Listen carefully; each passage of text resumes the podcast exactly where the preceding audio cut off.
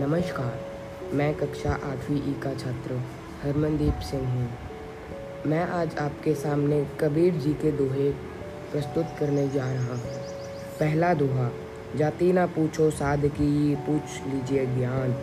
मोल करे त्वार का, पड़े रहन दो बयान तीसरा, दूसरा दोहा आवाज़ गारी एक है, उलट हुए अनेक।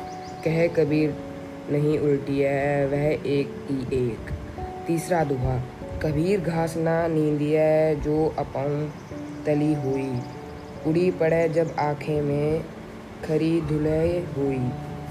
चौथा दोहा, जग में बैरी कोई नहीं जो मन शीतल होए। आ, आपा को डारी दे, दया करे सब कोई। Thank you